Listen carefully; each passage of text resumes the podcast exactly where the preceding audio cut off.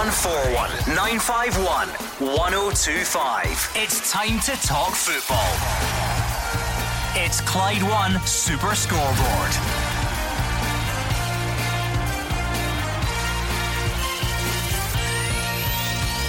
Good evening and welcome to Clyde One Super Scoreboard. Steven Gerrard says he's ready to fall out with people to make sure Alfredo Morelos stays at Rangers. Lee Griffiths admits he's been through hard times on his way back to the Celtic team. And St Mirren and Motherwell were the big winners this weekend, with Hearts and Aberdeen the big losers. I'm Gordon Duncan. Joining me tonight is Craig Beattie and Alex Ray. Yeah, super subs Morelos and Griffiths score to secure the points for Rangers and Celtic to extend the league. Gordon at the top of the league. Has the fizzle gone out in Hibs and Hearts as the poor run continues? Motherwell, your lot, Gordon, humble the Dons. And uh, has the big one of Farrow and Keary, really the big one that they needed, Gordon, and potentially goal of the season in Adam Hamill. Craig Beattie, uh, I say this to everyone when they stand over there on a Monday or a Friday. You are Hugh Evans tonight. I'm sorry to do that to you. It's like t- tonight, Matthew, I am. Don't be sorry um, to me, but sorry to the listeners. He's in Brighton and you are here. It was quite a... an exciting, dramatic weekend of Scottish football. Lots to get through tonight. Yeah, great to get the international break out the way. Um, look forward to domestic stuff. You know, there's cup action as well as, as domestic, and you know, there's plenty of goals and plenty of talking points for oh, us. Look at that, he's got it in there. It's four minutes past and he wants us to talk about Elgin's big win, getting through to face Hibs in the next round of the Scottish Cup. Good stuff. Stirling Uni, it was a comfortable victory. A comfortable victory. Um, and now to Easter Road in the next round. Not such a comfortable draw in the next round. Interesting. Right, your weekend review has started and it's on till eight o'clock. So give us a call. oh one four one, nine five one, one oh two five is the number you need. And on Twitter, we are at Clyde S S B. We could start various places. Let's hear from Steven Gerrard. He says Livingston employed tactics to spoil the game on Saturday in the three nil win at Ibrox.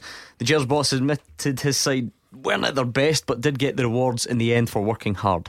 I'm very pleased with the players. I think it's a very important win for us. At times it didn't look great on the eye, I understand that. You know, the fans come here and expect us to play with, you know, style and rhythm and great attacking football, I understand that. But at times teams are not going to let us do that. Teams are going to come here to try and spoil. They're going to try and make the game physical. They're going to go man for man in midfield. They're going to throw themselves over to try and get fouls and, and set pieces, and they're going to try and spoil the game. And I think at times today Livingston succeeded in spoiling the game. But what we did is we, we stood strong, we were brave, we stood up for them, and eventually we get our rewards towards the end of the game because we've got a top top centre forward who come on and provided that spark that was needed. I don't worry about Hearts' results or anyone else's results right now. Today was about us getting three important points, what, what I mentioned yesterday. We go to Hearts next week. It'll be a very difficult game. Tynecastle will be bouncing. It's very close to the pitch. I know they've been beat today, so I'm sure they're going to want to bounce back against Rangers. There's no better team to bounce back against. But today's all about enjoying today. Big three points for us. Celtic asked us a question today and we've went and answered it.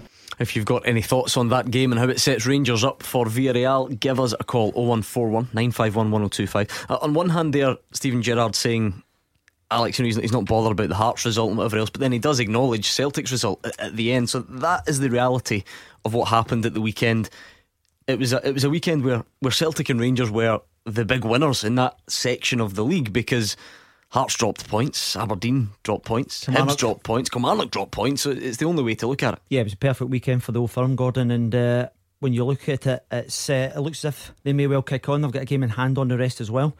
Um, but going back to Steven Gerrard's performance uh, at the weekend, he, he was right in what he said. uh, Having seen the highlights, seen the extended highlights as well, that the performance wasn't great. You're up against a team that I think they do second worst, so second best, best yeah. defensive record. So you knew it was always going to be difficult. So to come away with a three nil, uh, get the points, and then rest your striker as well. You give Morelos an hour on the, on the bench. Uh, he comes on, changes the game effectively because mm. of the quality. He spoke about that.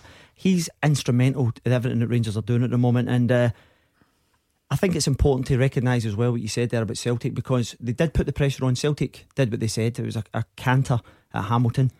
Rangers have to respond. I quite like the idea that they have to put pressure on each other, and it's tit for tat, because it asks questions of the players, and I think that's what Steven Gerrard was saying. mm. They responded and they come through it uh, in the end okay. Alex says Alfredo Morelos is instrumental to Rangers. So let, let's hear your take on it. How important is he becoming for Rangers? How important is it that they hang on to him because Steven Gerrard says he'll fall out with people at the club to make sure he keeps Alfredo Morelos.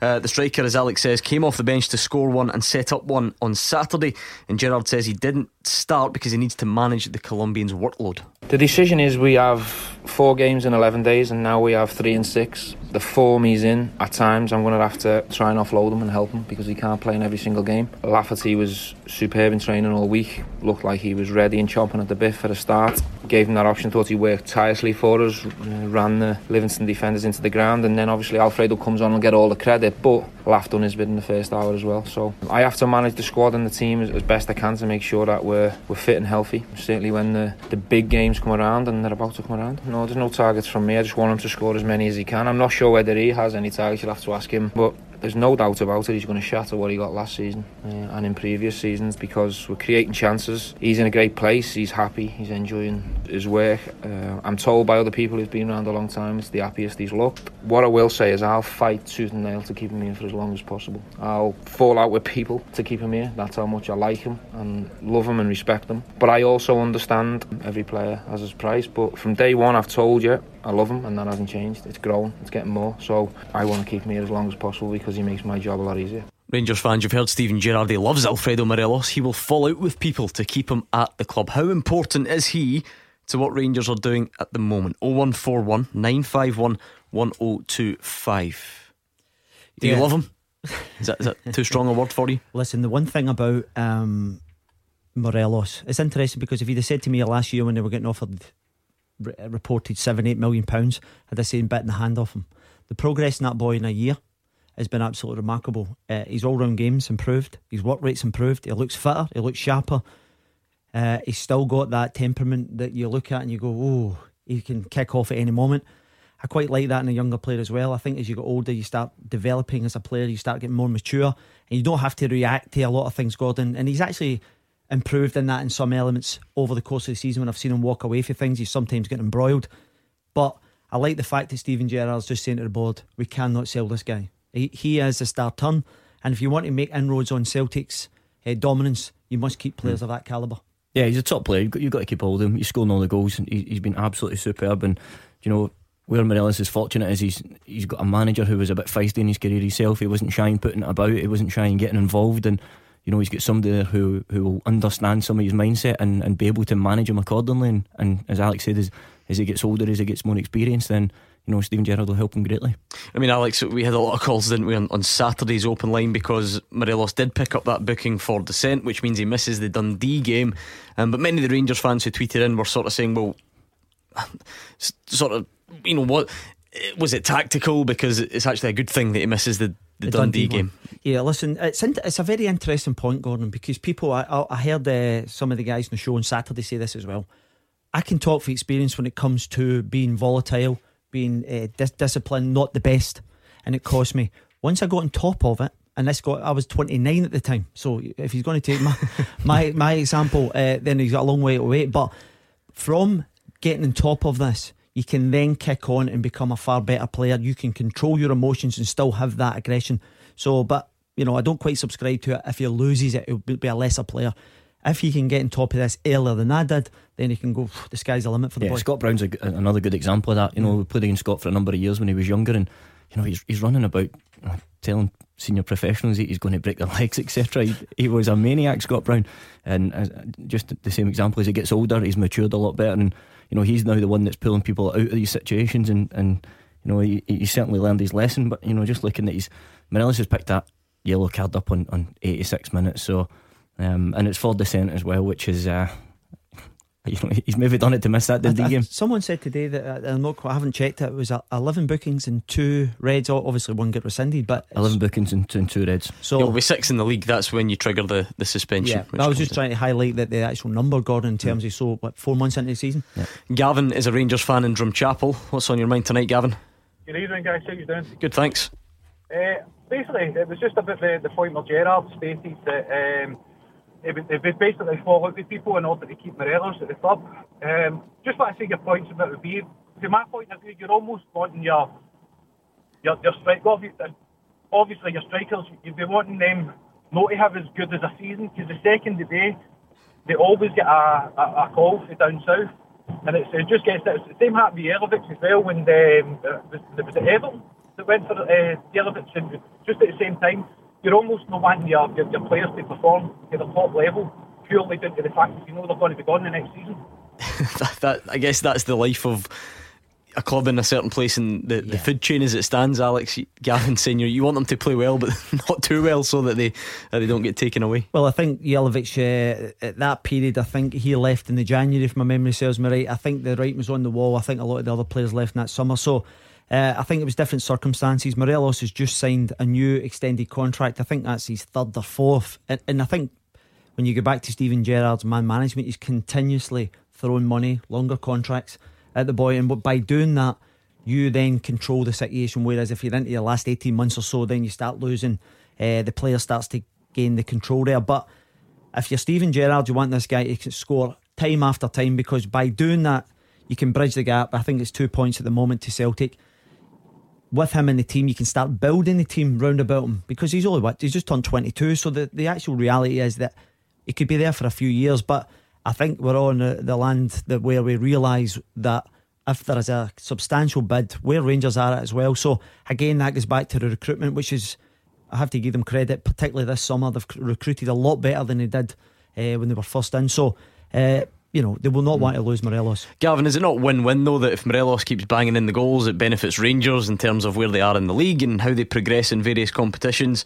um, But as Alex says, the contract situation is such that you know, they're, they're protected, and if that day does come, then hopefully the fee is sizeable. Yeah, well, I suppose every player has their price, and if a higher offer comes in for them, he will be gone regardless. Obviously, because of the, the situation there the last couple of years, money has been tight for them. I know obviously they've got money coming to Europe and that just now, but at the same time every player's got a price. How important is he to you and the, your fellow Rangers fans at the moment, Gav? Personally, the wee man's banging in the goals, so it's, it's, he's doing his job. It's not just that, Gav, though. When you look at his general all-round play, the boy's improving time after time. His confidence, he actually looks so much more sharper. There was times where I was watching him last year and he looked slug, you know, as if he was kind of toiling at times. It, it uh, and I, but I, awful last year. But that, Gav, that actually comes down to the mental side of it for me, because when you're twenty-one and you know you're, you're not quite there, you're kind of in and out. The team wasn't doing particularly well, whereas this team's actually on the front foot, you know, particularly at Ibrox where they're flying at the moment. There's plenty of goals going about, and he scored, what is it, sixteen and twenty-seven, so it's a it's a hell of a return for, for the first four months of the I season. Think, I think, Gavin, my view on it is that you've you've got to trust the process. You know, Steven Gerrard's got to coach him to get the, the absolute maximal out that it, that he gets, and then you know the, the power sort of goes out of Gerrard's hands and into the hands of the board, whether they then sell him, and then it's the, the recruitment process of replacing him. You know, they've obviously brought him in for not huge sums of money, but then if he moves on, you, you're going to get a huge fee for him, and then you have to replace him for, for someone with less money. Mm-hmm. What do you think about this week coming up, Gavin? The performance at the weekend, I think Steven Gerrard himself sort of admitting, you know, it wasn't a classic performance, but nevertheless a comfortable scoreline uh, with uh, the small matter of Villarreal round the corner. I think Villarreal, I'm, I'm confident with the Villarreal, but due to the last game, they're not as great as what they used to be, but at the same time I don't see I don't see where it's gone, to be honest. Hopefully, hopefully a, a draw. I'll, I'll settle for a draw, but if we get the win, good stuff. Alex, it was a probably a, a confidence boosting result, maybe not a confidence boosting performance. Yeah. I'm, almost before I ask you this, I can tell that it's a pretty hard question to answer, but how much, I don't know how you quantify Levels. it, how much do you have to raise your level from what you did on Saturday for when Villarreal come? Well, for starters, technically Villarreal are kind of miles away with, with Livingston, with the greatest respect, and they, they're two different stratospheres when it comes to financial muscle. Uh, they got a win at the weekend for the first time since September. Villarreal, they've been on a poor run. uh, I'm surprised at that as well, Gordon, because I watched the first half. I was down in Wolverhampton, I watched the first half and I thought, oh, this is going to be an absolute tonking for Rangers. On the evidence I seen that day, I thought, oh. And then when I came out at the event I was at later on that, that evening to realise that they'd actually drawn two two, I'm led to believe they really expressed themselves. They were very tentative. I, I, I think when you're at Ibrox and a full house and a European night, it's all about tempo, playing like a Scottish style, getting in their faces and trying to uh, get them on the back foot, you know. So I think that'll be the way uh, Steven Gerrard goes about his business on Thursday. Yeah, it's a totally different game to, to what was, was played, you know, at Ibrox on Saturday. Villarreal's going to come out, it's going to be a lot more tactical and certainly a lot more technical. Um, you know, Gerrard's alluded to the fact that, that Livingston have just tried to spoil the game. You know, the three big centre-halves have probably just tried to make it ugly, to get it long, to get Rangers turned and to get them in the back foot.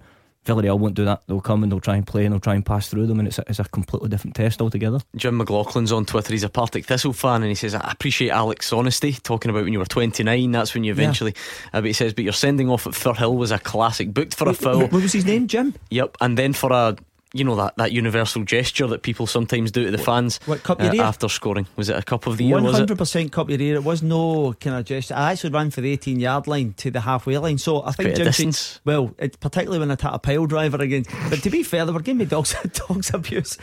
So, but in terms of um, uh, listen, I think I get sent off later on that season as well, but I think I was towing a caravan at that point. So uh, let you away with it on account of old age.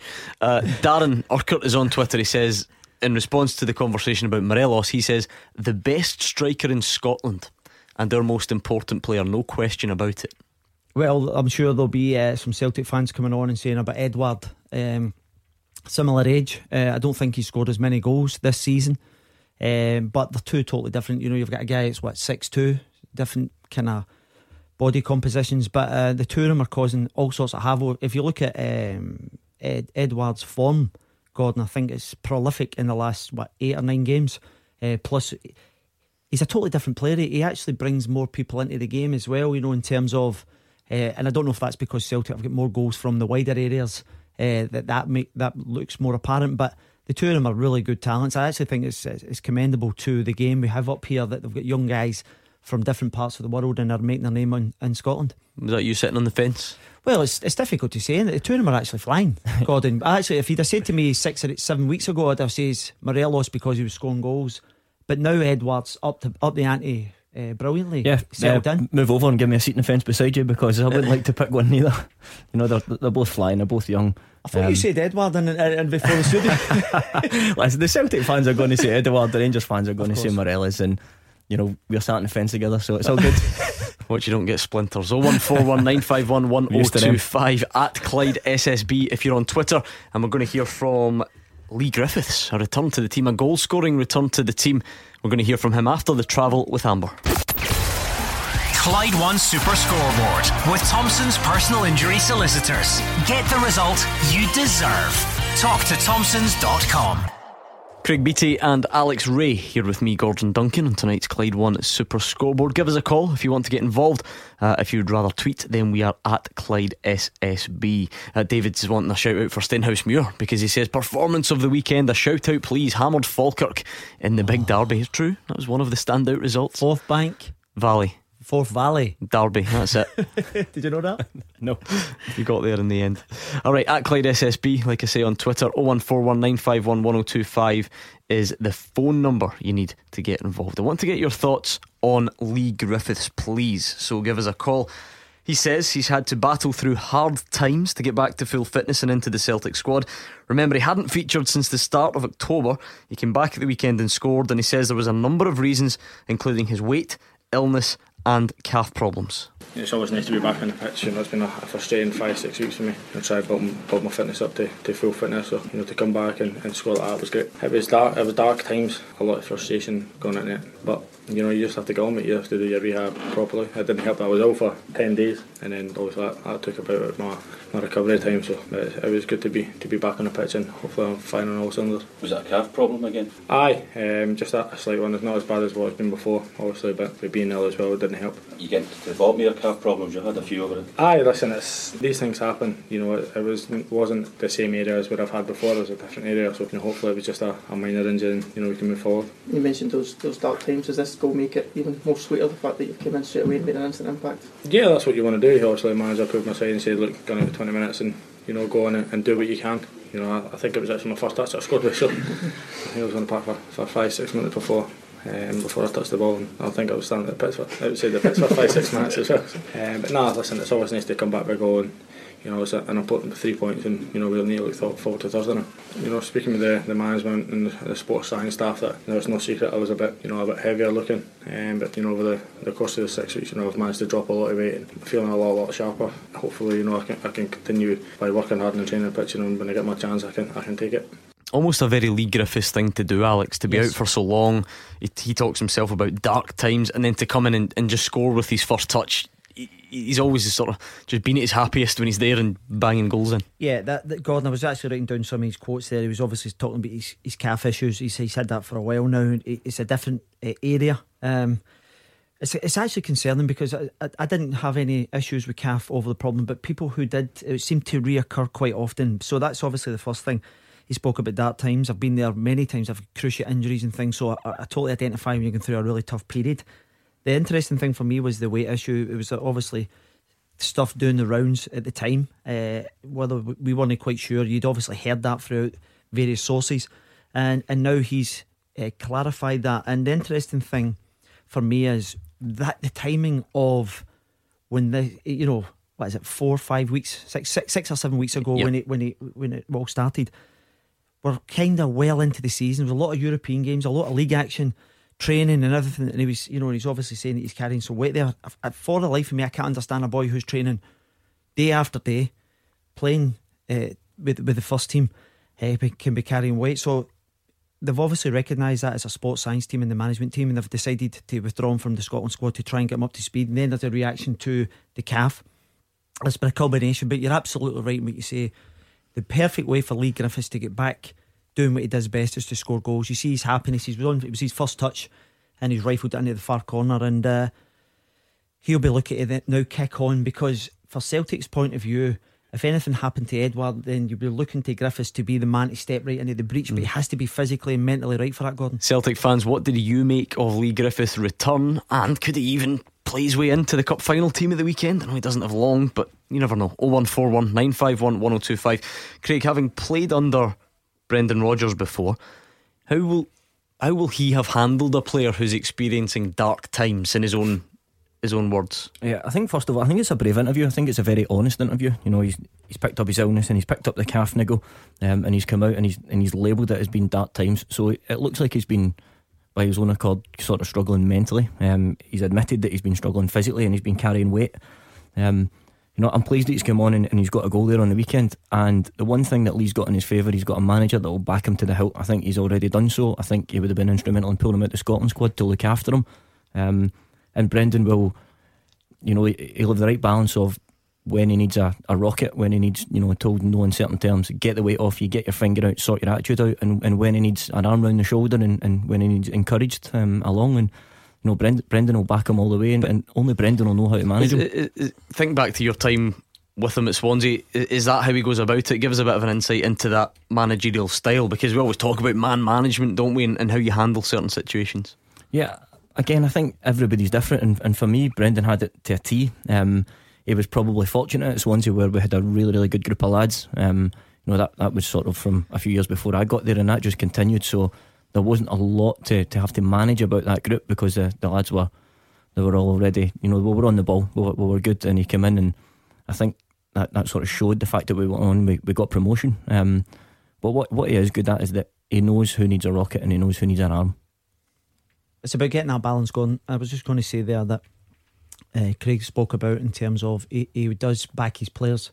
The club's backed him as well. They've just given him a, a long-term contract as well, and they'll be looking for him to be that model professional, not to carry weight, and to get the best out of him, because it's important for the group. And you've just touched upon it there at Swansea. I think it's important for Lee to recognise that, you know, they'll get support, but there'll come a point that he has to then start delivering as well, and and, and, and, and buy into what the manager and, and, and the, the medical team's saying. Yeah, listen, from, from here on in, he, he's got to take charge of his own body. He's got to take charge of his own, of his, of his career from now on in, because you will only get so many chances, especially at a club like that. As, as you well know, it's, you know, that they've got money at their disposal. They've got, you know, numerous players that could go out and sign. So if he doesn't now act on the support and the advice that he's been given, they will move him on. So, you know, the, the ball's in his court. Alec is a Celtic fan on the line. What did you make of Lee Griffiths' comeback, Alec?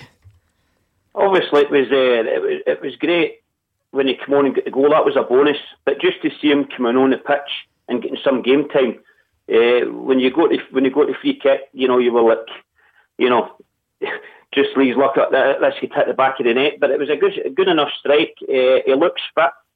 He looks confident, and in these run of games that's coming up, we're going to need all our big players, and we were a wee bit light in the strike force.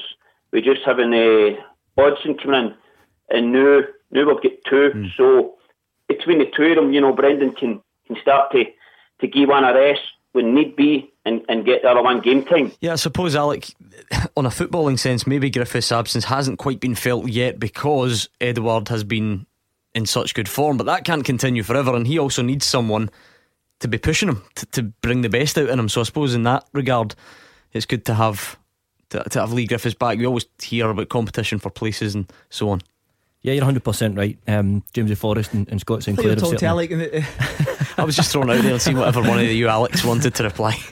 I'll jump in. Craig will help out. Uh, my dad's Alex, so I'll jump in here. um, No, listen, Forrest and, and Sinclair and, and Edouard have sort of stepped up to the plate when uh, when Griff's been missing, um, but now he's back, and you know, he, he's nicked a goal on the weekend, and he's certainly not lacking any confidence. I know if you if you follow his social media, he, had, he returned to the Mac blasting out on his on the car on the way home, so he, he's certainly full of confidence already.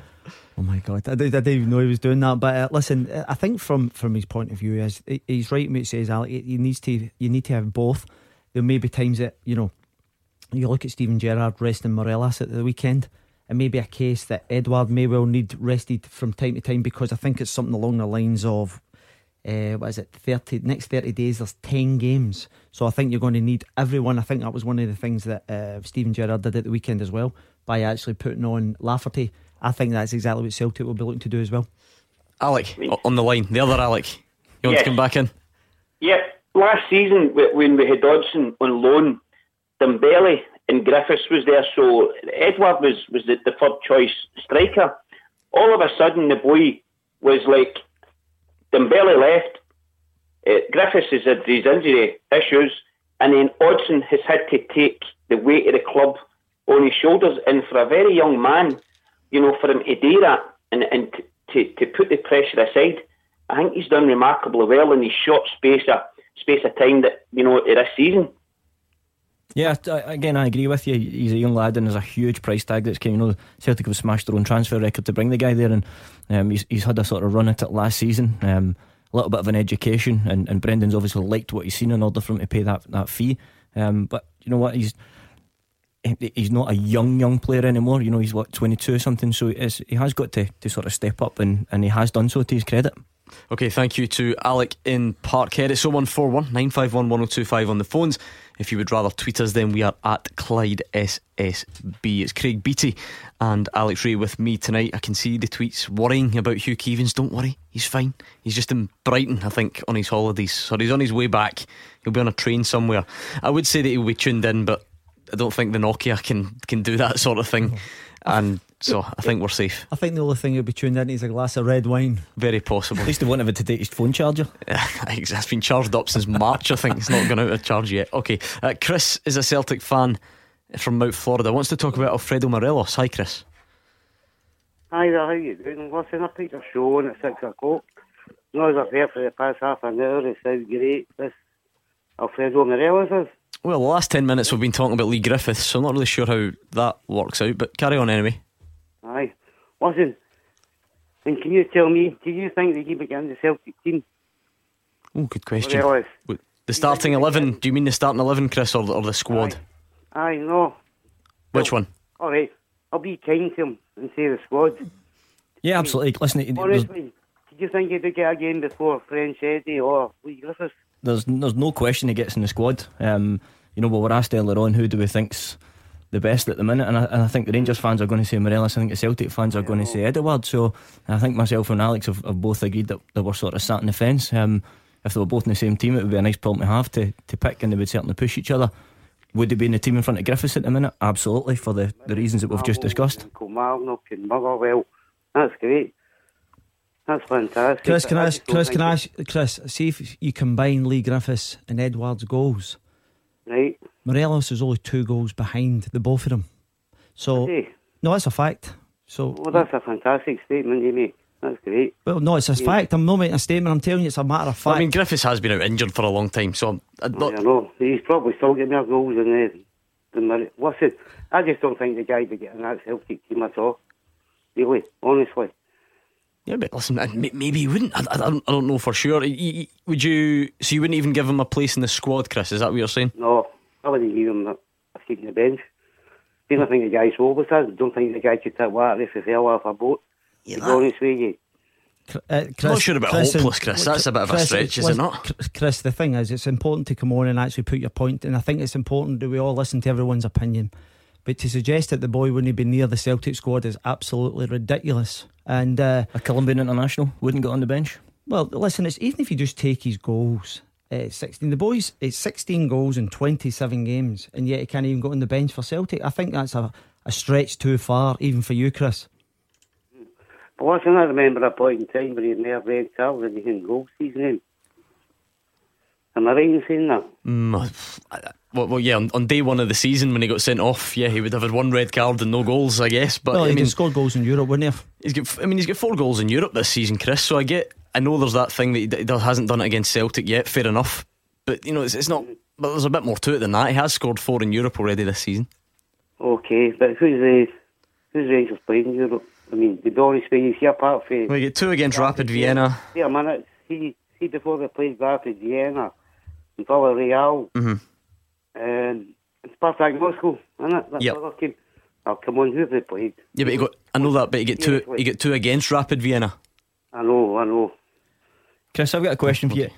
If Morelos is that hopeless, how come Rangers are only two points behind Celtic in the league? Um, I don't think it's only Morelos' goal.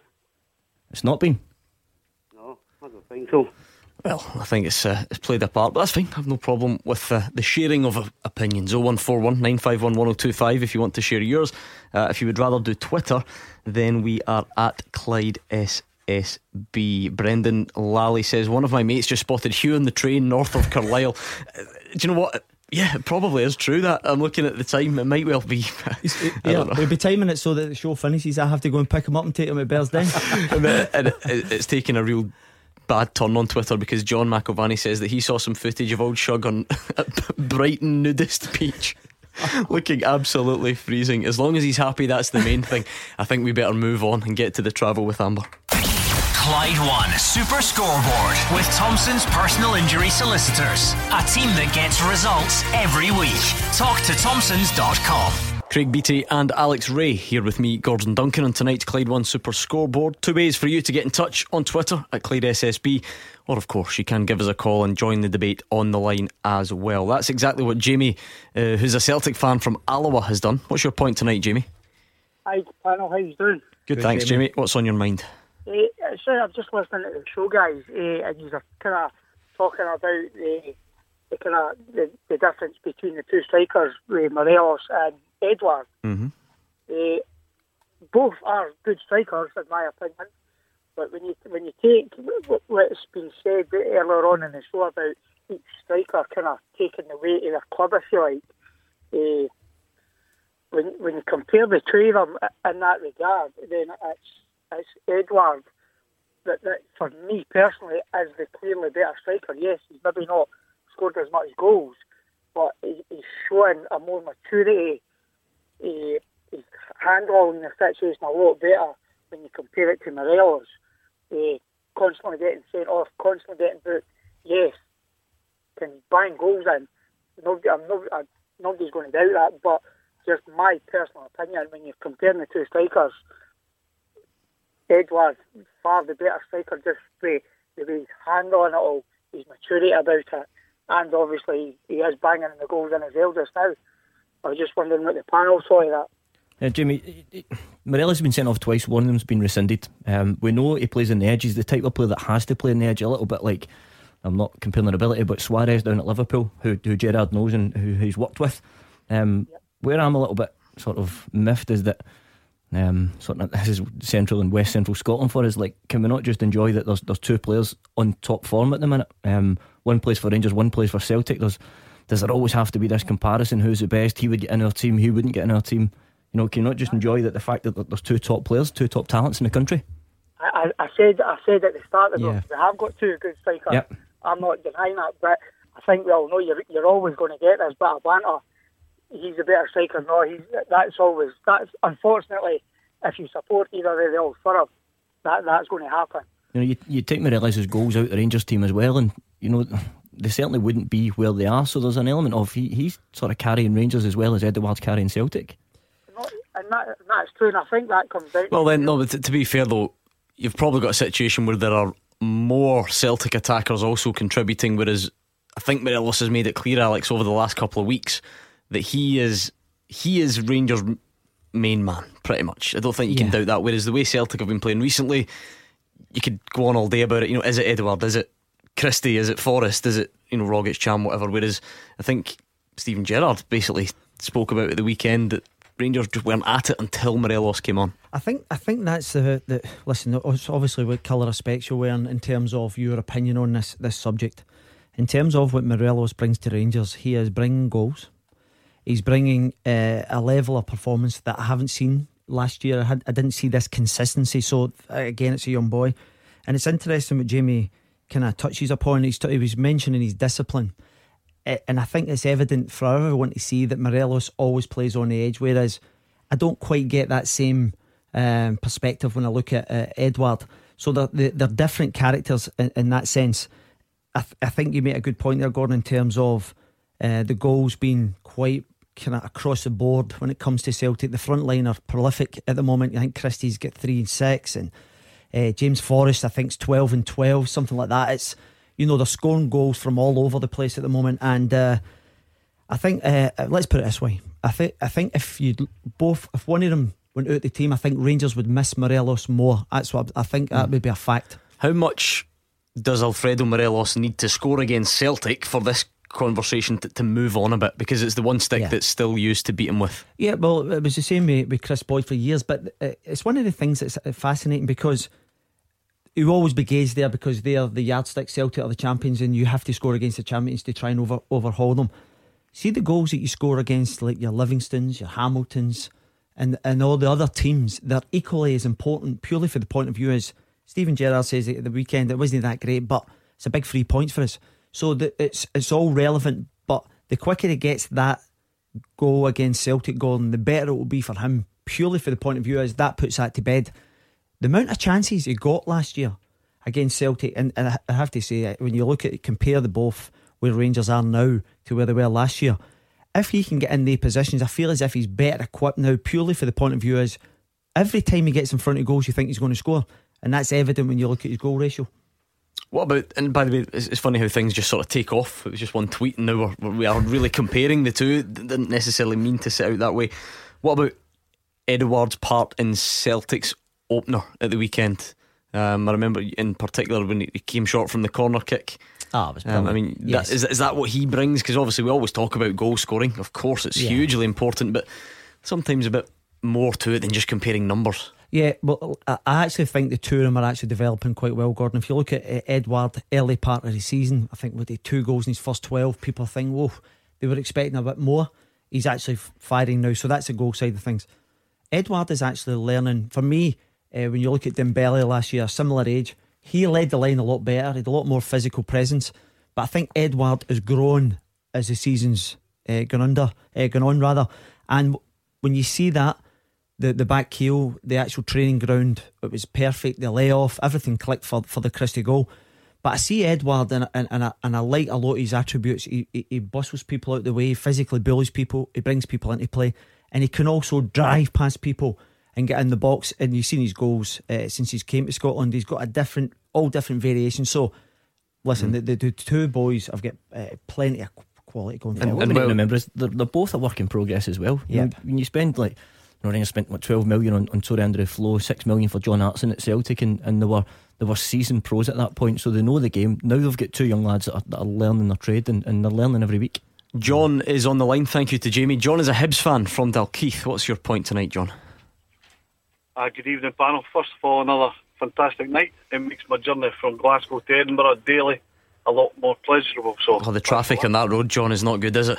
Uh, you need no, somebody to keep you company. It's good to listen to you, lads. Good man. What's your uh, point tonight? My, my, my point is about uh, what I think is, is football's forgotten man, Scott Allan.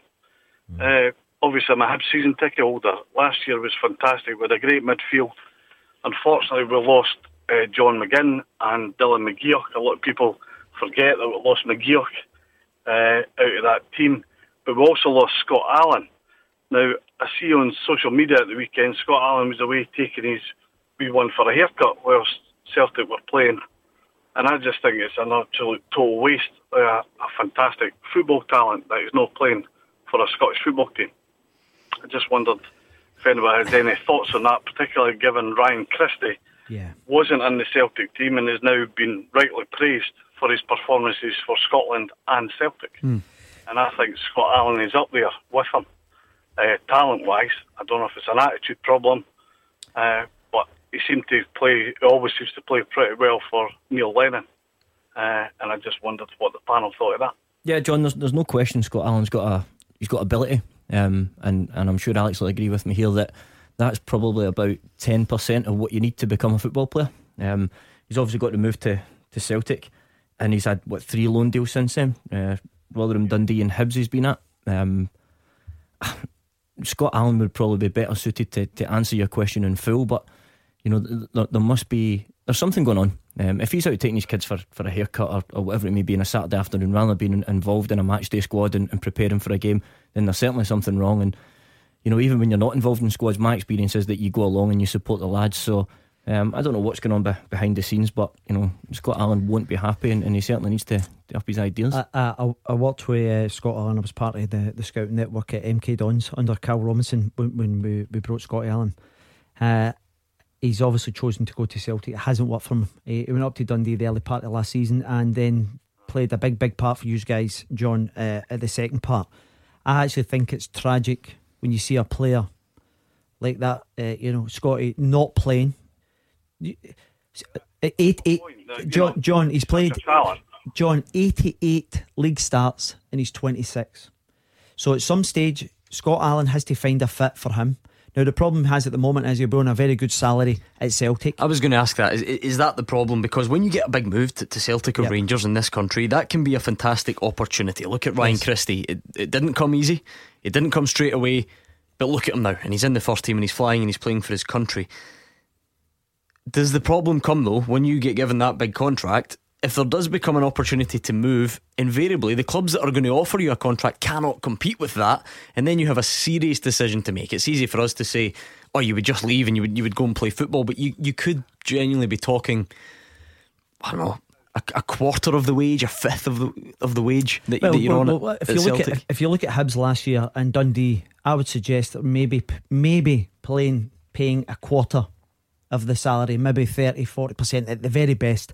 Now the problem is the boy's not going to leave Celtic to take a five or six grand hit to enjoying a Hibs or, a, a, or another team similar size. So he's caught in limbo at the moment, and his his actual career stalled. He needs to get back out playing. Uh, listen, it's, it's in Celtic's interest as well. So I don't know whether they're playing hardball mm. and saying, "Listen, you need to go. We'll give you a small payoff, but come January he needs to get out." John, mm. for a guy of his quality, we want to see guys like that in the league. Good point made by John and Dalkeith. We're going to have to leave it there. It's time for this. Beat the Pundit. With goals in the Scottish Sun. The S P F L and E P L latest every Monday, Wednesday and Saturday. It is time for Beat the Pundit. Craig Beattie and Alex Ray are both standing by, and if you want to take them on tonight, pick up the phone right now. oh one four one nine five one one oh two five. Do it quick because you only have until the news at seven o'clock if you fancy tonight's Beat the Pundit. Clyde One Super Scoreboard with Thompson's personal injury solicitors. Great results for Scottish accident and injury victims for forty years. Craig Beattie and Alex Ray here with me, Gordon Duncan, on tonight's Clyde One Super Scoreboard. We've been looking back on a busy weekend in Scottish football. It was a cracking fixture card on Saturday. Six games. We looked back at Celtic's win against Hamilton and Rangers against Livingston. Lots more coming up though, so get in touch and we'll get to that after we play this. The Pundit with goals in the Scottish Sun, the S P F L and E P L latest every Monday, Wednesday and Saturday. It is indeed time for Beat the Pundit. Alex Ray and Craig Beattie are here. Remind me, Craig, we don't get the pleasure of your company too often. What's your, your record? I'm unbeaten. Played one one one? two nil. two? Oh, oh one hundred percent. And here that is, that's the boxing fan coming out and I'm two nil. That's how they describe it in, in combat sports rather than Beat the Pundit. Doesn't get that feisty on here, honestly. Marcus is in Denison. Fancy this tonight, Marcus? I'm not bad. I'm not bad. Good stuff. Now, Marcus, uh, just for getting on, you've actually already won yourself a pair of tickets to a Legends of Scottish Football event with Danny yes. McGrain, Davy Hay and Frank McAvenny on Monday the seventh You're of January joking. At Glasgow's Royal Concert Hall. There you are. We're going to do that all week. It would have been nice if I'd mentioned that a bit earlier, but I forgot. That's the truth. It's alright, to be honest. There you are. You've won it. So we're going to do that all week.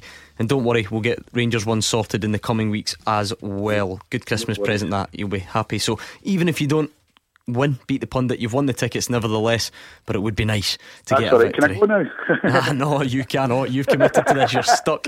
Uh, heads, it's going to be Craig Beattie. Tails, it's Alex Ray. And it is heads. Oh, he's went, yes, bring it on. What is it they say? Someone's always got Somebody's to go. Got That's to it. Go. Marcus up against Craig. Let me give uh, Craig some Clyde two in his ear. Yep, so they can't hear what we are saying. And we'll get your clock ready, Marcus. It's thirty seconds. You're going head to head. Remember, the secret is you can pass. Here's your chance to beat the pundit. You ready? Yeah. Mm. Which English club did Louis Moult join after leaving Motherwell? Preston. Which current championship side knocked Rangers out of the twenty twelve thirteen Challenge Cup? Uh, Aston Villa. Who scored an own goal in Celtic's three nil win against Hamilton? Uh... Sorry, repeat that again. Who scored an own goal in Celtic's three nil win against Hamilton? Ah, uh, pass, pass. Which town did Raith Rovers play in? Uh, Kirkcaldy. Which St Mirren player scored a double in the win against Hearts at the weekend? Oh, I don't know. Pass. Uh, who won the nineteen ninety-one Scottish Cup? Um, Rangers. Okay, let me bring Craig back. Craig, are you with us? Yeah, I got you. You are right. Same set of questions to you. You ready? Yep. Which English club did Louis Moult join after leaving Motherwell? Forest. Which current championship side knocked out Rangers in the twenty twelve thirteen Challenge Cup? Raith Rovers. Who scored an own goal in Celtic's three nil win against Hamilton? Pass. Which town did Raith Rovers play in? Kirkcaldy. Which St Mirren player scored a double in the win over Hearts? Hamill. Who won the nineteen ninety-one Scottish Cup? Celtic. Which East Coast team are currently top of Scottish League One? Quick! He's five times up. How do you think it went, Marcus? Uh, I don't know. I don't know. Mm, you've got the tickets anyway, but let's see if we can get you a win on Beat the Pundit. First question: which English club did Louis Moult join after leaving Motherwell? It was Preston North End. You got it, Marcus. Craig didn't. one nil. Which current championship side knocked out Rangers in the twenty twelve thirteen Challenge Cup? Marcus, see if I was harsh, I'd have docked you points for thinking that Aston Villa played in the Scottish Challenge Cup. Sorry, anyway, I see that it was championship. The sorry, pressure was on you, don't worry. Listen, Craig didn't nah, get it either, so you're still one nil up. Who scored an own goal in Celtic's win against Hamilton? Can you remember his name, Alex? No. Scott Martin. Remember? But who was the championship club? Was it Alloa? Oh, Queen of the South. Sorry, sorry, Queen of the South. Uh, Scott Martin scored the own goal for Hamilton, so it's still one nil to Marcus. Not a not a classic start, I must say. Question four: which town do Raith Rovers play in? It is Kirkcaldy, a relatively easy one, um, but you both got it, so still one up to Marcus. Craig equalised finally on question five. Which St Mirren player scored a double in the win against Hearts? It was Adam Hamill. Uh, number seven, who won the nineteen ninety-one Scottish Cup? Jambos. Nope. Aberdeen. Nope. Rangers. We could be here all night. It was Motherwell. None of you got that one right, so it's still two all. On to the last question. So it all comes down to this, Marcus, because you didn't get this far and Craig did. If he gets it right, he wins. If not, we're going to a tie break. Which East Coast team are currently top of Scottish League One? Craig said he's Fife. The answer is Arbroath. So we are going to go to the tiebreaker. And in an unprecedented move, oh, look, he's, he's, he's I'm going to change this tiebreaker because oh, I think on. And I'll explain my thinking. I might be wrong, but I think this has got a drastic advantage to Craig Beattie, this question, and I don't think we can have it in the interests of fairness. mm. So I'm going to think on my feet, and that's why I'm still talking at the moment, just yes. to try and uh, pad to try and come up with another question, because uh, I think this would be unfair. I think Craig would nail this. I might be wrong though. I'm just trying to figure out where you were at this point in your career. Right. What, what, okay. what one of my nineteen clubs that was at? Yeah, exactly. Marcus, I hope you win here because he's changing the question, mate. Yeah, exactly. Right. So, Marcus, I'm going to read the question out.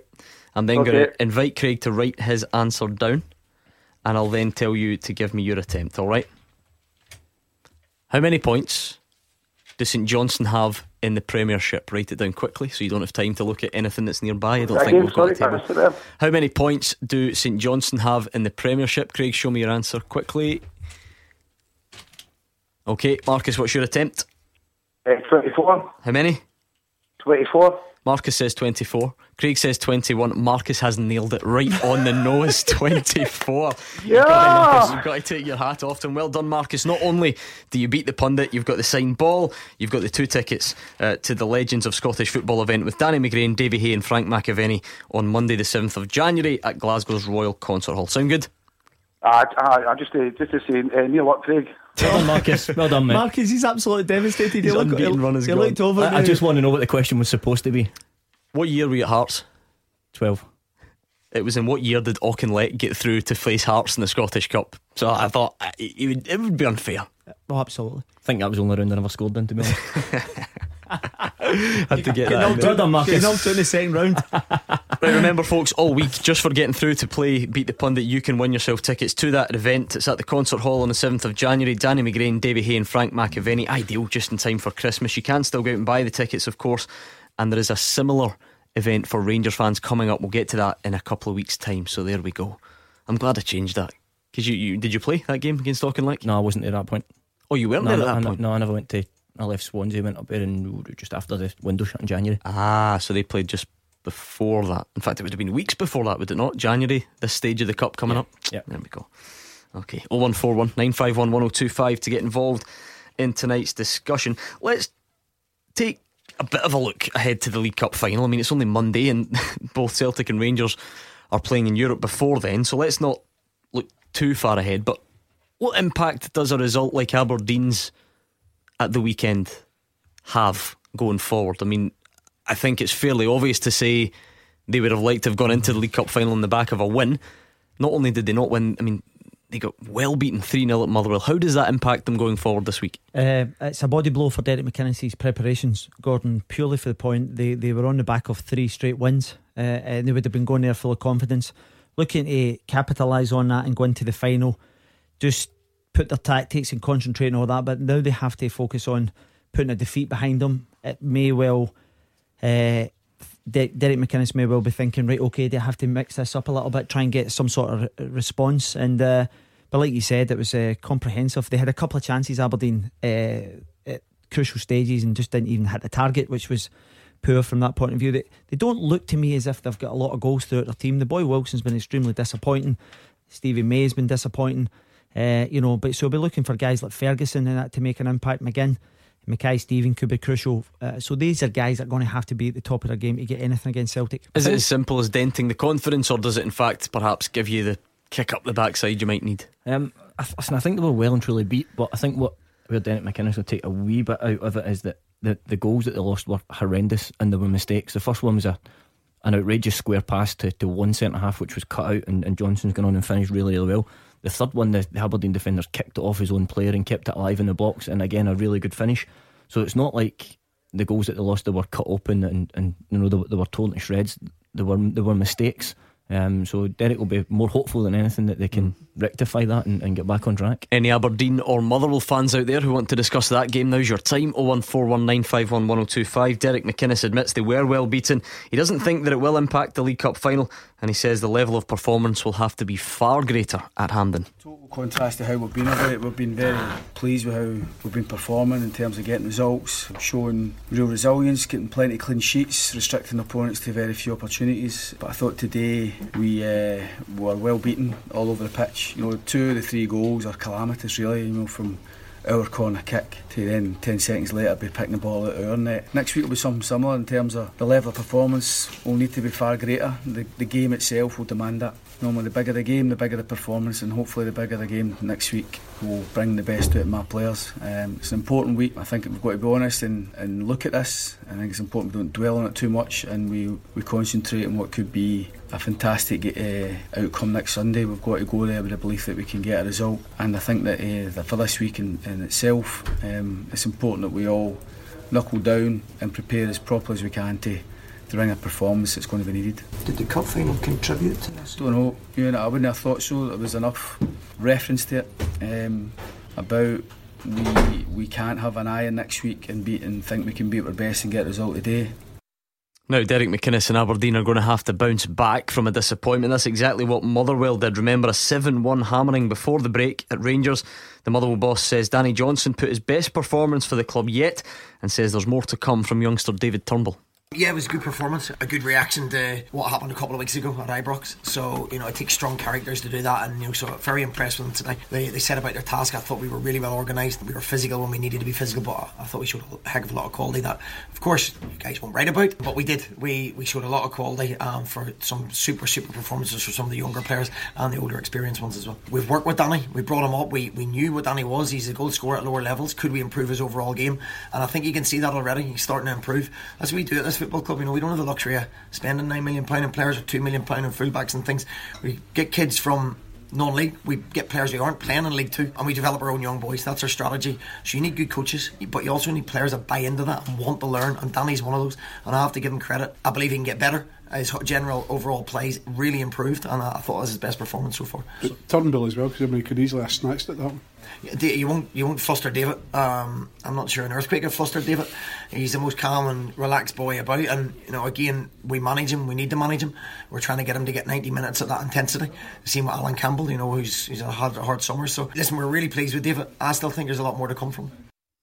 oh one four one nine five one one oh two five. It's always the case. Sometimes when you, when you get a surprising result, Alex, you go for the criticism of the so-called big team, and, and you perhaps forget the other side of it. Stephen Robinson will be delighted at the way his team went about their business. I think uh, he'll be looking for some sort of response uh, on the back of a couple of wins. They get demolished at Ibrox, and uh, it's a perfect response for him. As I said to you, the I like the boy Turnbull. We were just talking during the break there. I like his qualities, you know, but bigger manners, starting to kind of good deliveries as well. The boy Danny Johnson, uh, I said in the show on Saturday where he's gone. I was surprised because at the start of the season I felt as if he looked as if he could be a really big player this year. He's tended to go with Maine and, and Bowman, but this obviously getting a brace at the weekend. He may well have found the partnership with Curtis Main, but Motherwell need to try and go on a little run now and try and kind of start kind of making an impact uh, up the way uh, because obviously with St Mirren one at the weekend as well, it starts kind of getting a bit closer. So, you know, I think uh, Stephen Robinson were absolutely delighted to beat a team like Aberdeen the manner in which they did. Yeah, I think he's given us a little insight into how difficult it is managing a club like Motherwell as well, and they've, they've not got a huge budget. And he alluded to the fact here that he's, he's signing players from, from non-league or League Two and, and having to work with young lads. He mentioned Campbell, you know, Johnson, Turnbull. So, you know, you know, credit to him. He, he must be doing something right because the, the players are starting to, mm. to play. Tam is a Celtic fan in Coatbridge. Tam, it's almost too early for, for Celtic to be looking at the League Cup final because they've got the small matter of the Europa League, but that just sums up how big a week it is going to be for your team, doesn't it? Well, that's it, aye. Um, but as a club like Celtic, you know, you go take things forward. To be honest with you, it's quite easy to win these competitions, but we can only play what's put ahead of us. You, yeah. um, Just to argue that point between Edouard and Morales, surely the nine million pounds price tag that was put on Edouard just proves he's a conical goal scorer. Big games, big players turn up, and for me, he turns up and scores goals. For Morales, he's a headbanger. He just gets sent off left, right and centre. Well, it doesn't really though. Has that not been a bit unfair, Tom? I think it comes down from the, the mentality. Where's he from? Has it come there? Yeah, but you say left, right and centre. He's had two red cards this season and one was rescinded. And, and on, on the basis of that, Did, did Rangers go on and win the game? Uh, I'm not sure. What, what do you mean? Was that was that in the original point? I think the original point was he's getting sent off left, right and centre. Not that that was costing the team, Tom. I think that yeah, was well, what that, we're coming that from. That would be my point. It's early days, and I totally agree that we've got good Scottish strikers. Well, other countries coming in here and playing in Scotland. But for me, he needs to start calming down on the park and just he's a team member, a team player. Tom, let, let uh, me go back to your, your first point here, and, and I'm just playing devil's advocate because I've already said a couple of times that, that I can't split them. I, I don't know who I think is the best player. Your first point was that the, the nine million pounds paid for Edouard means he's a better player.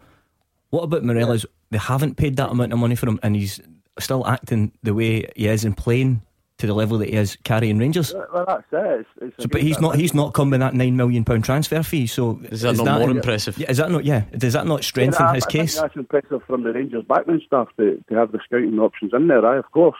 I so take, take the backroom staff away and just talk about what, what the two players are doing. The fact that he's not came with a nine million pound fee and what he's actually producing on the pitch. For for me, that's sometimes better than actually signing a, a, a really expensive player who's supposed to do that anyway.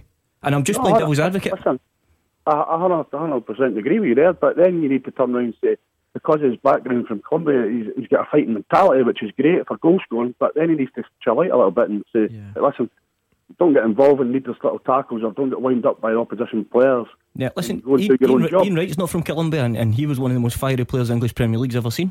He played on the edge all the time to the point he was, he was two-footing goalkeepers. Tam, I, I was looking at the stats for last season. Just to kind of, he's only been up here for a year and a half, and you're right what you said. He, he's he's had two red cards so far this season. One's been rescinded. If you take uh, Helsinki, where he came from last year, and then obviously Rangers, he, he was involved in fifty-five games and didn't didn't get one red card. So there's a misconception. I think there's actually the boys starting to get stereotyped as well as. Uh, so I, th- I think this is just my opinion that there's times where referees are looking for him because he is very emotional as well. He gets involved in things where he shouldn't do, and I think as we've already said, it's a it's an area where I, I believe that he can improve in, but there has to be a balance where you don't lose that kind of uh, aggression uh, because it's very much part of his game. But so it's about getting the balance where it's not going to cost Rangers, that is, like the, the semi final. Yeah. I tell you, I tell you what you can't condone is is the. Talking back to the referees and getting booked for dissent, that, that's not good enough, because if he is going to play on the edge, then that will cost his team and it will cost him long term. We are a bit short on time, but on this very topic, so let's keep it going. John is a Rangers fan in Maryhill. He's got something along similar lines. Hi John. Hi, how are you doing there? Good, thanks. I'm just wondering, like, for a nine, ten million pound striker, whatever they want to call him, eh, how many goals does a nine million, ten million pound striker need to score in the S P L? I've no, nobody can answer it. I would like to, to hear people give me an opinion on it, please. What, what do you mean by that? How many How goals many does goals he need to score? How many season should he score? Uh, if uh, I paid ten million pounds for a striker, I think it should be forty plus in the S P L. A ten million pound striker coming to the S P L should be forty plus goals a, se- a season. I, th- I think it's fair to say that uh, for me, Edouard will score a minimum of twenty goals. A minimum. Just because of the chances. If you look at it, he's eight in the last ten. So for me, he will most certainly get into the twenty. And then, all depending on how well he does fitness-wise, he may well kick on for there. Because I think a top striker in this country should be looking at a minimum of twenty-five to thirty goals. So not forty? I think forty. I know Lee Griffiths done it a couple of years ago, uh, but that was like a one-off season. ten million? This is, this is like maybe five times the money they paid for Lee Griffiths. Yeah, but there's only so many you can score, John. That's like saying if somehow Rangers or Celtic, if Celtic went and signed a twenty million pound striker that he needs to score sixty, there's only so many you can score. I just think when you look at the difference of the price tags, I would be scratching my head if I was Celtic saying, why have we bought this guy for this price and we've got a guy who scored more goals, more assists in the league, more in Europe, more assists in Europe, more goals, and thinking we've paid a million and we've paid nine for him. I would be asking questions, but it seems that nobody wants to criticise Brendan Rodgers' signings. And I but, think for nine million pounds, do you think Edouard, do you think Edouard is worth the money? Just now, right here, as games and goals scored, is he worth the ten million pounds? Yeah, well, I, I, Tam, I said earlier on, and it's important John. to be tra- sorry, John, it was Tam as before. I think it's important to to, um, to to put all this in balance. Everybody's getting a wee bit carried away because someone's saying somebody's better than the other. Edouard had a really slow start to in terms of goal thing, but it, it, sometimes it takes time for players to then settle into the to the environment, to the system. Uh, if you remember, Edouard played on the left hand side a lot of the times last year because Dembele was through the middle. So he's learning to kind of carry the team as a number nine effectively. And if you look at the eight goals in the last ten, so the fact is that he's playing week in, week out. Celtic are top of the league. Celtic will be happy with him. It doesn't really matter whether he's one million, four million, ten million. The fact is that he's doing a job for Celtic and they'll be happy with that. Now we really are late for this. Thank you to John, so I'm going to have to move on. We've got the full time teaser coming up next. And St Mirren fans, huge win for you at the weekend. Can that be the turning point in your season, yes or no? oh one four one nine five one one oh two five. Clyde One Super Scoreboard with Thompson's Personal Injury Solicitors. A team that gets results every week. Talk to Thompsons dot com. Alex Ray and Craig Beattie are here with me, Gordon Duncan. And if you want to join us, two options: oh one four one nine five one one oh two five on the phones, or Twitter is at Clyde S S B. St Mirren fans, where are you? You got your big win at the weekend. Could this be the turning point in your season? Yes or no? It was a fantastic win against Hearts and a stunning goal in there as well. So come on, celebrate on the lines. oh one four one nine five one one oh two five. Another contact that you need is fulltime at Clyde one dot com. That's where to send your questions in if you want to get involved on the full time teaser. That's what Chris Docherty has done tonight, and he sent this question, and now this has only got five answers. Mm, good. So phones away, please.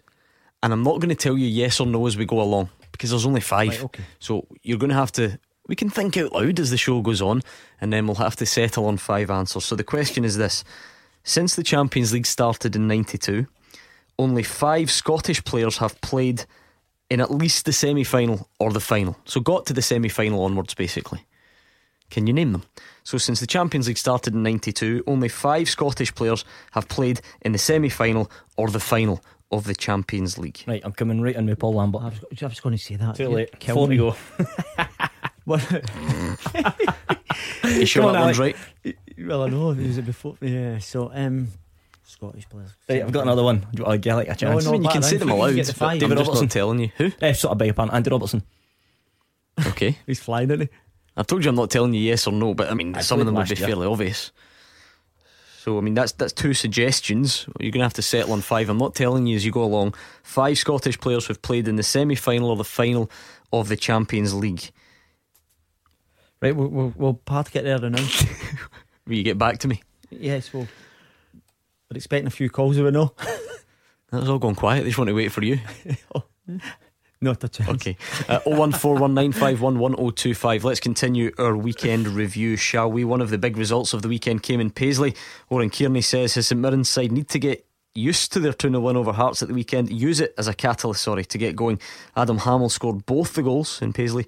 Kearney says there's plenty more to come from him. We've worked extremely hard, and it's only probably been this week where you're starting to see flashes that the legs are starting to come and starting to look more like these videos looked more than anything else, or more what I would have, what I would have wanted or expected. So I would say that's only the start for Adam, and I would hope, you know, provided we can keep working him hard off the pitch and get him up to a level that we would like, um, you know, I think it, it, his quality is there to see. Are you hoping this can be the start for, for your team as well? You know, this can be a turning point. Yeah, yeah, of course you hope that, and I think you, you know there's there's we've we've been on that run, I suppose, of, of, of bad luck and. and decent performances and good performances, but we haven't quite had the result yeah. to go with it. And I think today, of course, I've seen our lads in the hard aspect of it, which is trying to deal with, with the defeat after defeat after defeat and the character that they've shown, um, and now I suppose you're very hopeful that this will be a good release for them, um, and ideally we want training to go up another notch next week and, and hopefully use this as a catalyst. St Mirren fans, oh one four one nine five one one oh two five. Your manager wants to use it as a catalyst. Can it be that? Can it be a turning point? What did you make of it at the weekend? I think Adam Hamill's first goal seems like a good place to start. Yeah, fantastic strike. Um, you don't hit them, you don't, you don't buy a ticket for the raffle, you're not going to win it. So he's had a pop from distance, and it's, it's a fantastic goal. And do you know what? The way St Mirren have been playing and, and the lack of chances we're creating, I think they needed something like that. He he's the one player for me uh, that Oren Kearney has brought in that can actually make a difference. He, he played at a good level down in England. Uh, he's clearly tried to get him up to speed, as he mentioned in that, that clip there. And, and you can see the, the rewards of it. I'm going to throw that out there so far. That is the best goal I've seen to date this season. For, to see that from that distance and then execute it was absolutely fantastic, because the the Hearts keeper's a decent keeper as well. So for me, that's the best goal mm. I've seen so far. Goal of the season so far, says Alex Ray. Do you agree or disagree?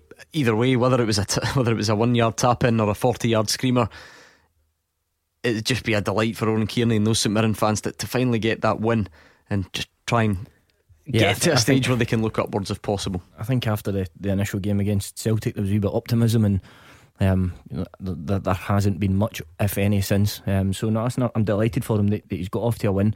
Um, I know he's inherited a huge squad, which is probably lacking in the quality they would like. He has started to add to it, um, and hopefully, hopefully turns it, turns the corner, because as far as I'm aware and what I'm hearing, that he's a, he's a super, super coach and a really good guy. So you know, I wish him well, and I hope he can build on that.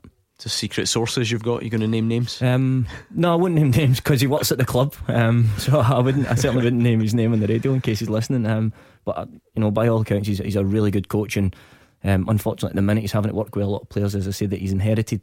You know, huge, huge numbers. I think they train with two different squads. They've got that many yep. players, which is just wrong on so many levels. Um, but he needs an opportunity to build on it, and, and if what I'm being told is is accurate, then I'm sure he will build on it. On the flip side, you will hear phrases like the wheels have come off for Hearts, the bubble has burst for Hearts, and so on and so forth. They all mean the same thing: horrendous injuries, no getting away from it, but it looks like it's certainly starting to have an impact. Yeah, a lot of cliches getting thrown around with Hearts. um, You know what, what I did see in the paper today was that Craig Levein has booked their winter training camp, and the first thing I thought was, wow, doesn't he half need that? There'll be a lot of clubs like St Johnstone and that, that are on good form, that are on a good run, that won't be wanting the break, but Hearts will be, they'll have one eye on that to, to try and galvanise their squad and get them a bit of a rest. It was somewhere sunny, wasn't it? Uh, out in Spain, yeah. yeah. Somewhere in Spain. How beneficial. Murcia. Oh. I take it you've had a few of them over the, over the oh, years. Aberystwyth. I couldn't I couldn't tell you my, my winter winter training story on air, I'm afraid. Oh dear. I need to get that one out. Seven, seven points in the last six games from Hearts. It's it's it's very poor when you consider the teams round about them. You know, Celtic, Rangers, St Johnstone, sixteen points from that period. So it's been a massive turnaround. Uh, I think uh, Stephen Naismith, Ekpeazu are the two key ones that, you know, defensively looked a bit shaky as well at the weekend. So for me, the quicker they can get at least one of them back, the better they'll be for, for Craig. And, and the winter break can't come quick enough, but he will trying to stay within the pack in, in the meantime these coming games. Yeah, I think what he's done is they've certainly given themselves a chance by by being so good early in the season, but you know, you're right, they need to certainly regroup and, and galvanise and go again. Again, it's hard to look too far ahead this week because there's so much going to happen before then, but Connor's on, who's a Hearts fan. He wants to ask you, Craig, as a, a former Hearts player, what are your thoughts on the weekend's game at Tynecastle? He's not feeling too confident. Connor thinks it'll be another defeat with the way that Rangers have been playing of late. Now, a couple of weeks ago, remember they met at Ibrox and it was it was building, you know, it was a huge game because Hearts were absolutely flying at that point. Rangers got the three points that afternoon. I mean, can, can you go the other way? Can it perhaps be in Hearts' favour that there's there's not the same Listen, expectation Hearts level? Were, Hearts were flying in the lead up to that game and they started well for the first twenty-five seconds until their set piece went awful wrong. Like, just really bad preparation, lazy defending, and ended up they got they got smashed that day. Um, looking forward to the weekend. Um, you know. Tynecastle, somewhere that I, that I hold fondly. I, you know, the, the fans absolutely love me through there. I, I love going back there. And I would, even if you say so yourself, even if I say so myself, and I would love to to say that they've they've got a chance on yeah. on the weekend. But you know, Rangers have been super for them. You know, they've got luxury of resting Morelos and, and playing him as and when they like. Kyle Lafferty's back in. They're going back to Tynecastle.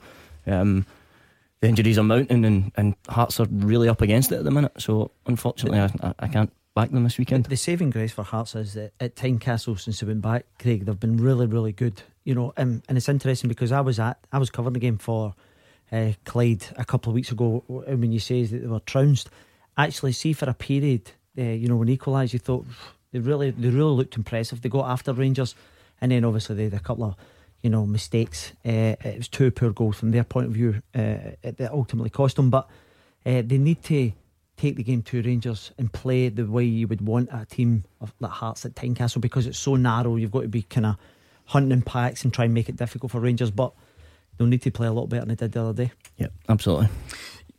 Just give me your thoughts on the teaser. I'm going to I'm going to share this with the listeners. During the break, I says to the big man, right, we need to kind of do a bit of brainstorming. He's went, I'm not telling you because you will steal my answers. It's supposed I'm, to be a team effort. I was honestly trying to explain that to him, but he's clearly a right, striker. I'll give you a couple during the break. Go on. No, on you go. Fletcher off in Man United. He's not going to tell us yes or no, no, no. So, um, yeah, but we need to hear your thinking. Yeah, so we're Fletcher. Looking for five Scottish players who've played in at least the semi. Well, played in the semi-final or the final. Um. Since the Champions League started in ninety-two. You've thrown out names like Darren Fletcher and Paul Lambert. I think Andy Robertson, you, Robertson you said. I told you I'm not confirming any at the end because you're only looking for five.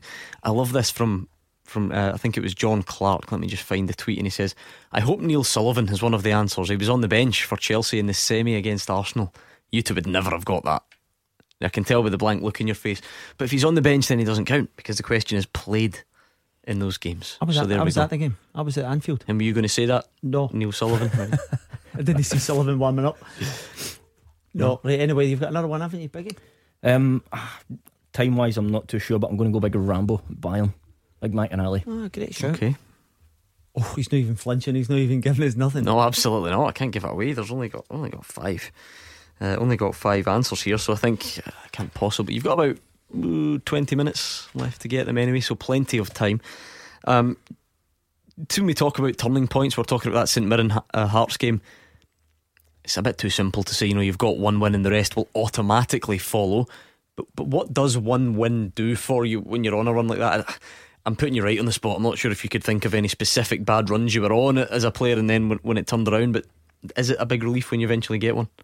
Listen, it would certainly have been a, a happier workplace to go in this, this morning. You know, the lads have gone in there buzzing. Um, it's not a nice environment to be in when, you know, when the chips are down and it's difficult to motivate motivate each other. Um, so St Mirren's training ground would have been a lot happier this morning going in, that's that, that's for sure. Um, but then it, it comes time to start training and you've got to go and prepare and, and do all the things properly again, but there's certainly been a, a little bit of better buzz.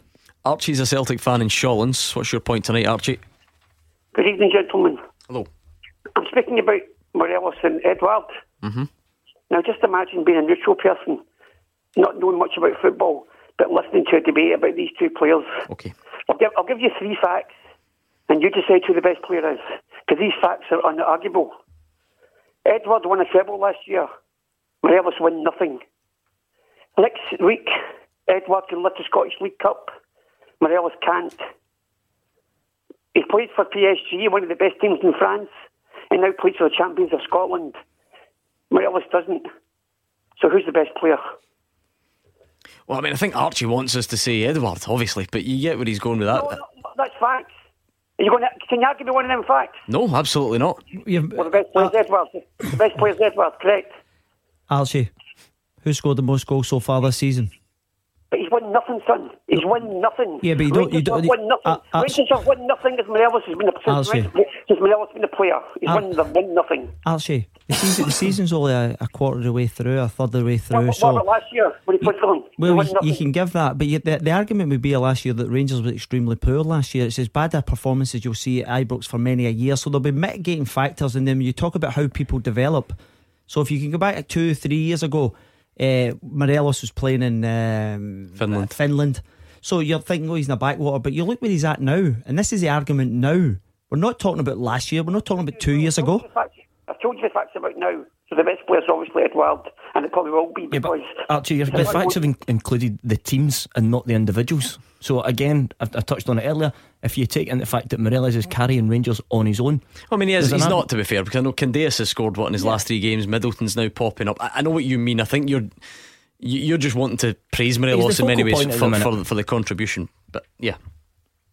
So sorry, carry on. Sorry, I thought you were going to kind of go. No, I'm just saying I'm playing devil's advocate because I've, I don't know who I think is the better player, but you know the, the points and the facts that you've made there are, are including the teammates around about them, and you know there's, there's an argument that the, the teammates that Edouard has at Celtic are better and they're playing and performing better than what um, Morelos is at Rangers.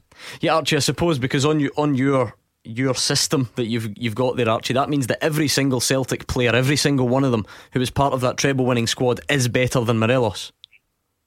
No, we're talking about two players individually as an argument. You're having a dispute who's the best player. Yeah, I know that, but you no, said, but you said, that. but you said that the reason, one of your reasons, one of your facts that meant that Edouard was better was that he won a treble. So does that not mean then that every player that won the treble last year is better than Morelos, according to you? He won the treble, but he also scored the goals to help Celtic win the treble, and he scored plenty of goals. That's fair, especially against Rangers as well. So the facts are, and, and talking about against Rangers, Morelos doesn't do much against Celtic, does he? Edouard does against Rangers. So that when they play against each other, who's the best mm. player? That is true. That's, That's something. That is true. That's something yeah. that we said earlier on. You always look to see who who steps up in, in big games and so on. Uh, right, I'm going to give you a couple more minutes on the teaser, uh, but we've. Before we get to that, I want to talk to you about something very important. Cash for Kids Mission Christmas, in partnership with Wholesale Domestic Bathrooms Hillington, caring about children in Glasgow and the West.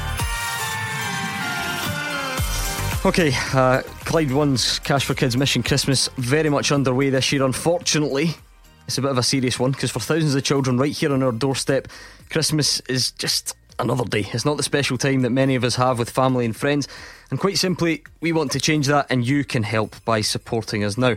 uh, I'm going to just basically let some of the guys who know where this money goes, they can tell the story a lot better than I can. So let's hear um, from the Giza Break group. That's one of the groups that Cash for Kids work with. They're based in the north east end of Glasgow, providing support to the most vulnerable families. Ed Ingalls, who works for them, tells us about a Christmas party, something as simple as a Christmas party that we supported last year for one hundred children to try and make Christmas a bit different for them.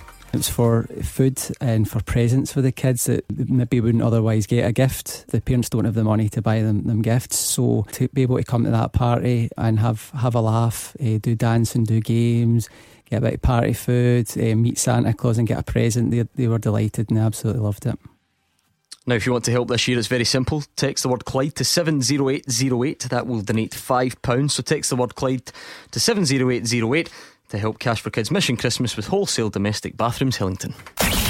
Clyde One Super Scoreboard with Thompson's personal injury solicitors. Win the compensation you deserve. Talk to thompsons dot com. Ah. Into the final part of tonight's Clyde One Super Scoreboard. Craig Beattie and Alex Ray are here with me, Gordon Duncan. They're having a go at this teaser sent in by Chris Docherty.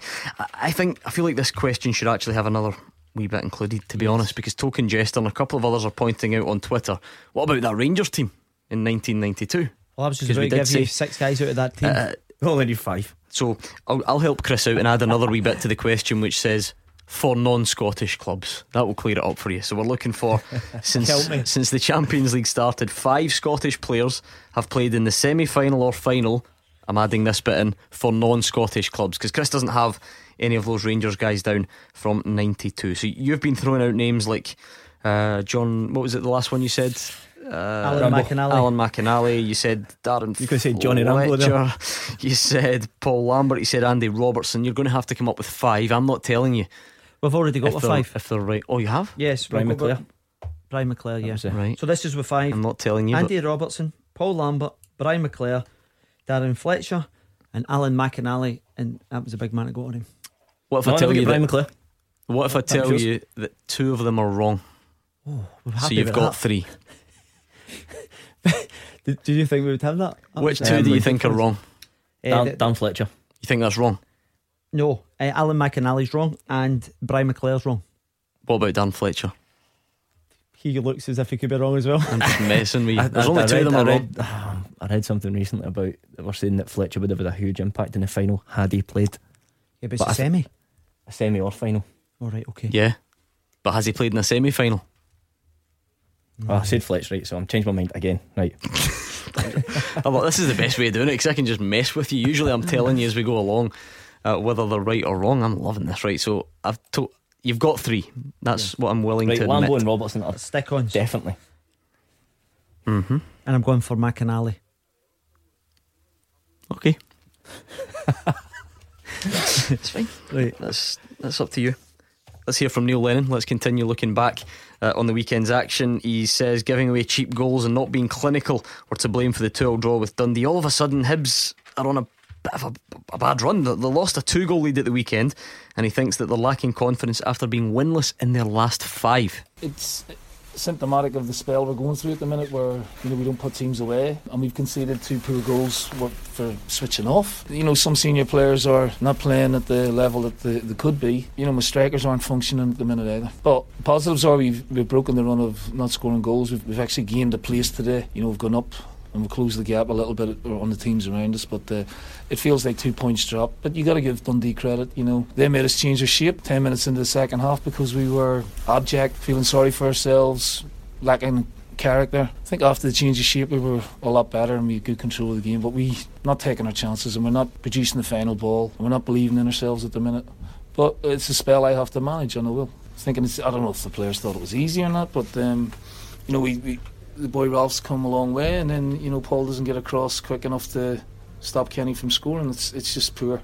And then the psychology of the game changes, gives Dundee a lift, and then we don't come out of the trap second half at all. And the second goal, we should win the ball in midfield, and then we should stand up rather than dive in. So it's a culmination of things. It's frustrating, but it's part of football.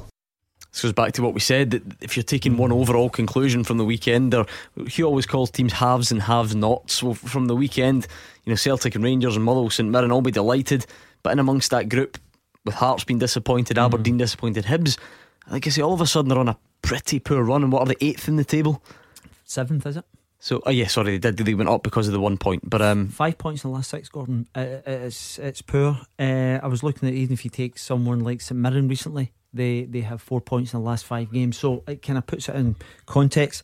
I think when you look at the, the footage from the weekend, the first goal that Hibs gave away was absolutely schoolboy stuff, and he'd be absolutely frustrated at it because he'd have been in two-nil, very comfortable, you know, coming out buoyant in the second half, and then all of a sudden uh, Dundee have got that, that kind of spring in their step, and then they come out and get the goal at the start of the second half. So Neil will be looking for these strikers in particular. They don't seem to be scoring freely like they were last year. Yeah, he's highlighted his strikers are not functioning properly. Um, his senior players at the back. Um, I know young Ryan Porteous is in there, and, and he's he's actually a, a super young player, really, really good talent. Mm-hmm. He is. Um, but it's the senior players that he's highlighting that, that are not doing your doing their jobs, and that's what's cost them. And, and with guys like Kenny Miller kicking about, who's, who you don't find well knows where the net is, then um, it's not good enough. I know. I know. I was in the studio a while ago, and we were talking about the, the, the six goal demolition of Hamilton, that's right. And they were due to play Celtic the following weekend, and it's like, did they go to Celtic and beat Celtic at Celtic Park? And you know, they've they've not won a game since then. That's right. Um, so. To use another the same cliche, yeah. the, the, the wheels are off. John is in Wisher. Hi, John. Hi, Gordon. Gordon, can I just say my wee pal Paul Hagan is half hurt, he's hurt at his back. What a sin. Tell me, get well soon. Get well soon, Paul. Uh, I, I'm amazed the amount of people have come out with, oh, Morelos get booked. Yes, he'll miss a Dundee game. When's the last time Rangers won at Dens Park? Plus, Jim McIntyre's try, uh, try, uh, starting to get his ideas over to his players. So, I think Rangers maybe get into that game. They struggled against Livingston, and then Morelos came on. He's not going to come on against Dundee. Alright, so John's sort of on this idea that it's a good thing to miss the Dundee game for Morelos. No, l- listen, I think uh, losing Morelos is a, a, a blow regardless. I said at the top of the show he was instrumental in what Rangers were trying to do, uh, whether it was tactical or not, you know, we'll never know. But uh, that's besides the point. I think Rangers will miss him. Uh, and it, but what it does is it gives someone uh, maybe a Lafferty a, an opportunity to come on and shine. He's one that actually needs to get his season up and running again. You know, he obviously was started the season well uh, earlier on with Hearts, scored against Celtic, so he would have looked to kicked on. It's stuttered for him. This is an opportunity uh, against Dundee mm. to try and get going. John, John I, just, I think it's just more about it's not. It's not Rangers saying this Dundee game will be easy and we'll win it easily. It's just that on paper it looks like not quite as difficult as as the Hearts game or, or any of the other ones coming up. Yeah, listen, we've, we've just listened to Neil Lennon saying that they've, they've thrown away a, a two goal lead to Dundee and, and they've given them a point. The last game was a draw against St Mirren, who we know have been very, very poor. You know, apart from that, they've, they've been done against Motherwell, they've been beat against Celtic, they've been beat against Hearts, they've been done against Livingston. So if you are going to miss a game, you make sure it's a Dundee game as opposed to any of the other two that it could have possibly missed. John? What do you mean that? You make sure it is? But, well, if it was a, a kind of calculated one, is that no cheating? Well, well, listen, we don't know if it is. We're only saying if people are suggesting that out there, we're not actually saying you're, that. You're just after saying it. If you're going to miss a game, make sure it's a Dundee one. So in my book, that's cheating. Well, fair point, John. You've caught me up with my words there. But what I'm trying to say to you is, we don't know. So what I will tell you is, if you're if they had to pick a suspension out of the three games, Hearts, Aberdeen or Dundee, I know what one I'm picking. John, who are you picking? You've got about thirty seconds left to come up with answers on this teaser. uh, That clock is not making good reading for you. So we're looking for the five Scottish players who've reached the semi-final, who've played, sorry, in the semi-final of the final of the Champions League. So you I'll, I'll give you a clue, because you need, you need well, you better give us the three we've got. Yeah, so, so Darren Fletcher, Paul Lambert, Andy Robertson. You've nailed on. You've got two to get. You better start getting us. How you say thirty seconds? You better start getting us a, a clue. Okay. two thousand one with an English team. two thousand one would have been Chelsea. No. Arsenal. Important to remember. Man this, United. No, this team made it to a Champions League final because they're now miles away from that level. Oh, um. Somebody for Leeds. Oh, Leeds. Uh, the Scottish guy for Leeds. Mm. Defender, I think. I'll give you his initials. That's what Hugh and D J like to do. D M. Dominic Mateo. Dominic Mateo. And the last one, nineteen ninety-eight, with a French team.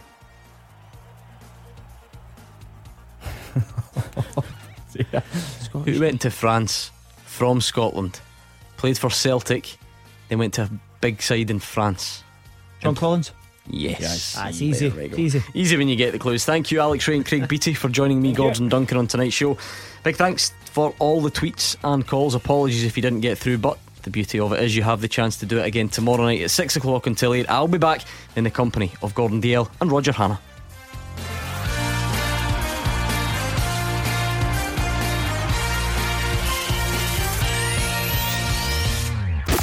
Clyde One Super Scoreboard with Thompson's personal injury solicitors.